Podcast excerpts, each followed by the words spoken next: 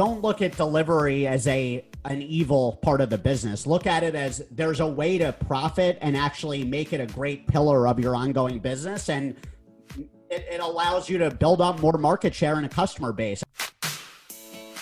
What's up, Zach Oates here, author, entrepreneur, and customer relationship guru. Welcome to Give an Ovation, growth strategies for restaurants and retailers, where we find industry leaders to share their secrets to grow your business.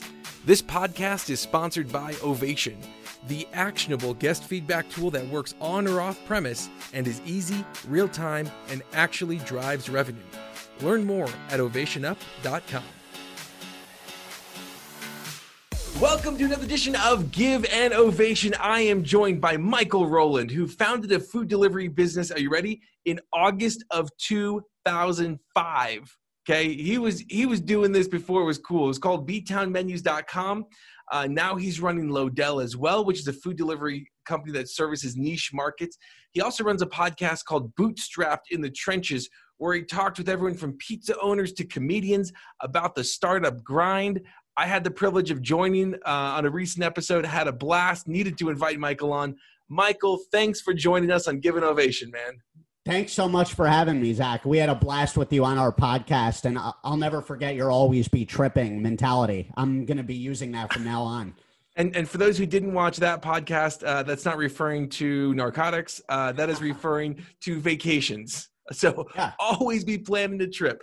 Uh, but we're here to talk about you, Michael, uh, and here to talk about Lodel as well. Tell us about what does Lodel do? So we're an on-demand food delivery and pickup platform. Uh, we allow customer or consumers, for that matter, to order food right through our mobile app or website. If they don't feel like cooking and want to order food from a restaurant, they can use our platform to do so without picking up the phone. So we work with a lot of local restaurants and, like you said, niche markets that are not major metros. We really focus on the smaller tier markets, such as college towns and suburbs uh, within shouting distance of cities, but yeah. not that close to them. Awesome.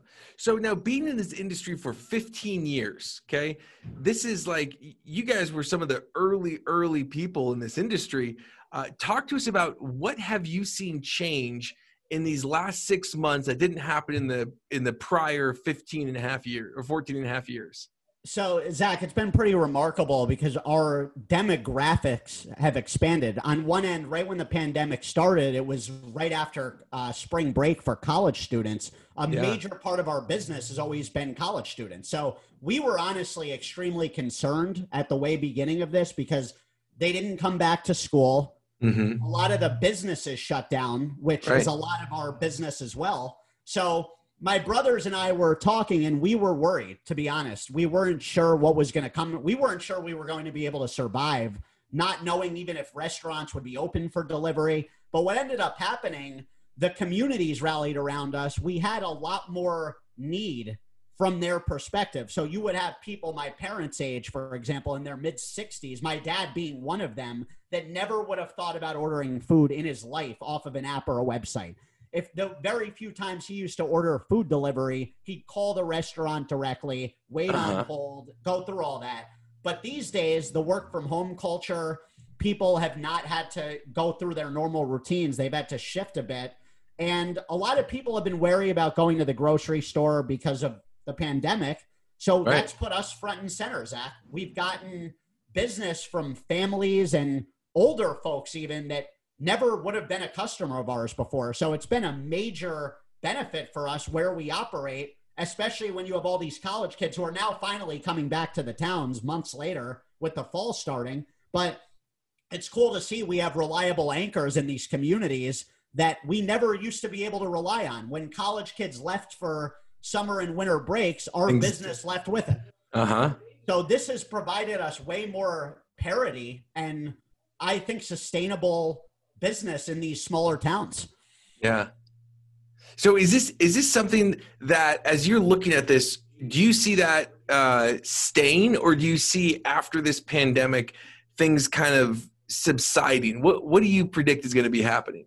You know, I think when it comes to food, Zach, people are such creatures of habit. And when you, the power of what we do, when you lure somebody into the mentality of ordering food delivery or pickup, even right. if they're they're just doing it once a week or twice a week, that's easy to stick with. You know, even when we get back to normal, there's a cure for this virus and people are comfortable going out and about.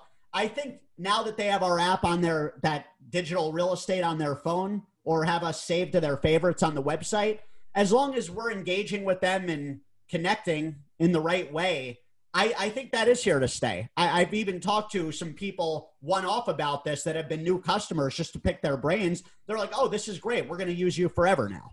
And I'm sure there are a percentage of people that will never order delivery again, but I think food is very unique like that, and it, it'll be easy to keep people sticking with it. Well, especially as people are getting better at delivering the food, right? Sure. Um, because that was always my big holdup prior to the pandemic was it took too long to get here, right? Absolutely. And it, it by the time the food got here, it was soggy, it was cold. Um, and so I only really did delivery on like the most extreme situations, right? Uh, but now I feel like things have improved a lot. I feel like people are getting better at uh, people are getting better at like you know actually getting the food to the customer it's faster packaging is better people are putting more time and care into it.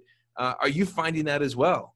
Absolutely. I think there's been just so much more money dumped into the space and as much as i've hated competition i think the advantage of that it educates the masses way more on the process and it provides way more oomph for the space where all of a sudden you have tools for restaurants and for customers to be able to track their food, track the drivers, and have mm-hmm. accountability that didn't really exist a few years ago at all. Where someone like yourself, Zach, might think twice about ordering a pizza if you had no idea when it was going to arrive. Yeah, exactly. Right. To, to me, I had so much more comfort in ordering and picking up than I did in delivery. Right. And yeah. then, you know, it was always like the delivery tip and things like that, where it's like, it adds I'll, up. I'll save I'll save some money and just go pick it up, right? For sure. And that's the thing. I always tell our customers too, anybody that complains about a delivery fee, I'm like, listen, we also have pickup. If you uh, delivery is a convenience, Zach. When you think about it, it saves time. There's a reason it's more expensive.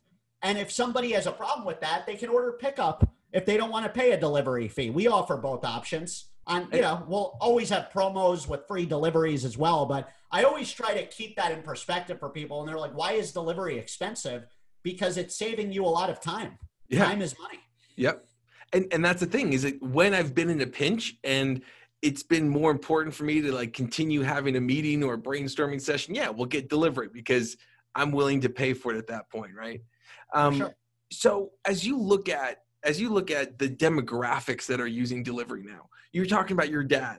Um, have you found that demographics of people who use delivery is also changing? Yeah, we've seen. So our major customer base is, like I said, has mostly been college students and working professionals over the years. We're based in Boulder. A lot of our business that we've sustained and been very loyal with has been those huge catering orders from all the businesses in town. They've all shut doors, at least temporarily. So we've seen a shift, and yeah, our demographics have definitely gotten a bit older the last few months. Obviously, naturally, a lot of that is college kids haven't actually been in the town. So when we look at our data, we're seeing way more family orders and things of that nature. But yeah, Zach, there's no doubt there's been an expanded roadmap of the age group. I would say before the pandemic, you never really saw somebody. I don't want to pinpoint an exact age on this, but anyone in their 50s and above, I don't think we're really big into food delivery. There's yeah. anomalies, sure, but now that's shifted. You're you're seeing people that are my grandpa's age wanting food delivery because it's easy. Yeah, and I think that that that's totally right. Is that it it has gotten so much easier, right? And I think that's been a huge thing is about lessening the the work for consumers to actually uh, to do it right? So as you look at the you know lessening this work for consumers as you look at you know more and more people doing it do you see this becoming something that's as popular or more popular than even drive through or do you see it always kind of being like that supplementary um, you know it goes dine in drive through and then delivery You know, Zach, I think it's definitely has its place on that uh, mantle uh, as much as drive through, especially now. We talked to yesterday on our podcast, the founder of 16 Handles, the Froyo shop, yeah. the Fro- Froyo franchise in New York. And he was highlighting how a lot of his uh, future locations are going to be way smaller because it's way more cost efficient. And he's seeing the impact delivery and pickup have had. He started as a self serving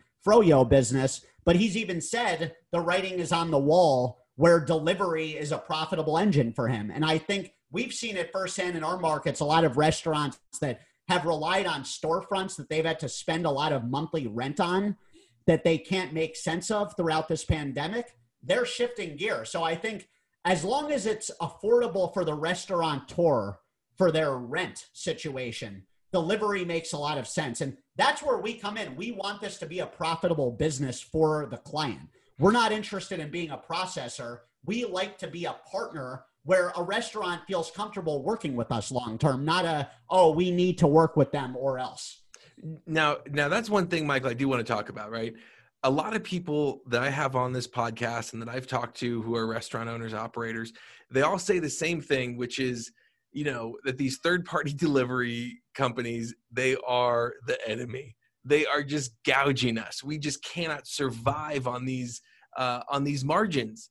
Um, so what what do you say to that?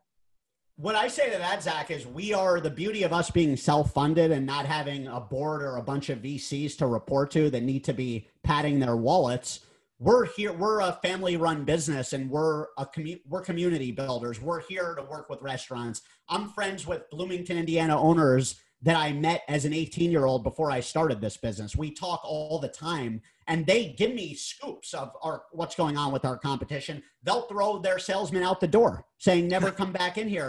That's and you know that's the thing. You can't buy that. That's not something you can write a check for that type of rapport that's yeah. people helping people. And I, I think that's the space we've been in that's been so jaded. There's been so much money dumped into this space where our, our competitors haven't really cared about making money at all the last few years. They've just cared about acquiring users at all costs. The, the times have shifted a bit now with this pandemic. Restaurants have seen, well, we need to survive and actually make a living here. And a lot of these companies are processors, like you said, they're the you know it's one of those things. The restaurants like well if i don't work with them i might go out of business. And that's where we've come in and we offer very affordable rates. We go in there and make it where hey we want you to work with us. I started this business. We didn't even do delivery at first. We did online ordering and helped bring restaurants that did their own delivery more business. So i've always had the mentality of listen let me walk the walk for you. You don't owe us anything unless we bring you business that's how our model is. We only charge a per order fee that's very reasonable and way less expensive than the big guys.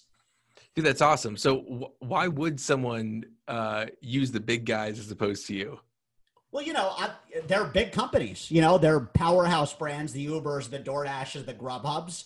If you're a restaurant owner, some of them look at it like, and I get it, they want as much business as possible. So we have certain clients that work with everybody. If I was a restaurant owner, I wouldn't want to deal with so many one offs like that. But in saying that, I understand there's a time and a place. And that's our thing, Zach. We're never trying to get clients to get off of competition. We're trying to be a preferred partner. I want the client to get as much business as possible. So I'm not going in being like, get, get off of Uber, Uber immediately, man. Come on. I'm more yeah. looking at it like, listen, we want you to get business from everybody. They're all great companies. Here's what we bring to the table. We would like you to be telling your customers to really be ordering from us because it makes you more money ongoing. Yeah. Well, no, I think that makes a lot of sense. I, I, um, especially as people look at these these kind of third party delivery companies as an acquisition model as opposed to their source of revenue right? It's it's a way to get customers. Um, and it seems like what you're trying to do is bridge that gap and say no you, you don't have to look at it as an acquisition model. Um, and you don't have to get you know killed by all these delivery fees. There's a good balance there where you can partner with a company like lodel right?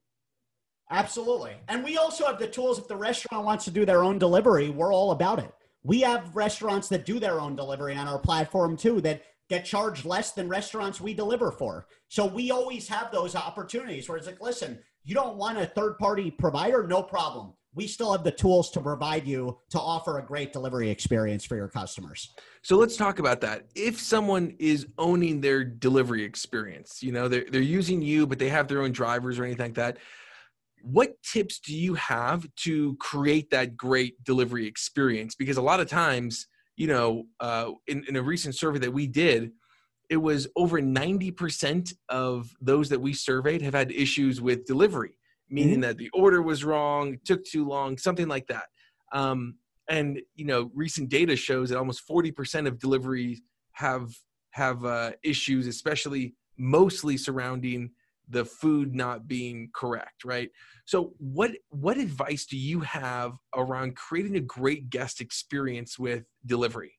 The, the big thing, Zach, is the accountability of when a customer is placing an order from a restaurant, they uh, having an understanding of what's going on with that food.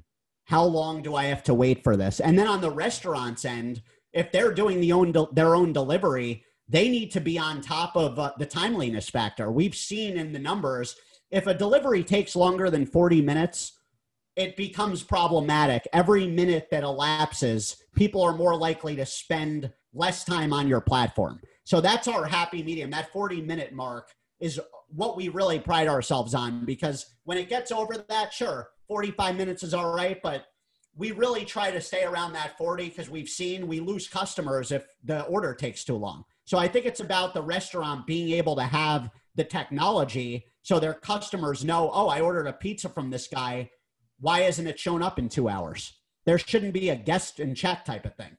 Yeah, and that's the whole thing why Domino's, you know, with their pizza, their pizza oven conveyor belt thing, it's just about it's about expectations, right? We, we talked about dating a couple on our last couple conversations, and so much of of life and uh, from food to dating, it's about setting and meeting those expectations, right? And yeah. that's that's how you build trust. And that's what true loyalty is. Loyalty isn't punching in your your phone number somewhere or downloading an app. And loyalty is trusting a business and having that business meet that uh, meet those trusted expectations. And so i think when you set the expectations it's going to take you know half an hour and it takes you know 41 minutes. It, that is a long 11 minutes right especially if you set when you're the ex- hungry Exactly, right? And if you set the expectation it's going to be 40 minutes and it comes in 30, it's like, whoa, that's awesome. So I think I think a lot of it too. I, I love that the accountability and uh, that 40 minutes is a good thing to note. Um, so so Michael, what would be your final piece of advice to restaurant owners, operators who are watching, listening? My piece of advice is don't look at delivery as a an evil part of the business. Look at it as there's a way to profit and actually make it a great pillar of your ongoing business. And it, it, allows you to build up more market share and a customer base. I think it's about making sure you know what you're signing up for and making sure any service you're working with really understand those fees because the way some of these contracts are set up, they're pretty deceiving. And it, it shouldn't be a gray area. There's no gray area with our business. It's very black and white. A restaurant knows what they're signing up for. And I think that's really important for any restaurateur, especially with how dine-in has collapsed the last few months. They yeah. need support. Yep. Love that. So here, here are my key takeaways. Number one, delivery is here to stay. We have heard it time and time and time again. And Michael, um, I, I truly believe that as well. Delivery is here to stay. Two, demographics are shifting. A lot of people are using delivery now. It's no longer just a young thing. Uh, three, find companies that are going to help you with delivery that partner with you, that aren't constantly gouging you. Four, um, for a really good delivery service, make sure you have accountability and, and hit that 40 minute timeline. And then five, don't look at delivery as uh, an evil necessity. Look at it as a as a specific channel to help grow your business. Uh, Michael, thank you for joining us. How do people find you, follow you? Uh, thanks so much, Zach. So my Instagram handle personally is Food Trumps All. Uh, Lodel HQ is our Instagram. You can download our app Lodel L O D E L or go to our website lodel.com and hopefully we'll be in your market soon enough. We're expanding throughout the Mountain West as we speak. Awesome. Michael, for being so rock star, for running your podcast, helping people get the get the good word out there that entrepreneurship may be hard, but it's always worth it because it's fun in the end, right? Uh, today's ovation goes to you. So thanks for joining us, Michael. Thanks so much for having me, Zach. You're the man. Talk to you soon, buddy. Glad you're with us today, and thank you. Thank you to the risk takers, the troublemakers, the crazies who are keeping this world clothed and fed. You're the ones who deserve an ovation. Again, this podcast was sponsored by Ovation. To see how we can help you grow your business, go to ovationup.com. Don't forget to subscribe, and as always, remember to give someone in your life an ovation today.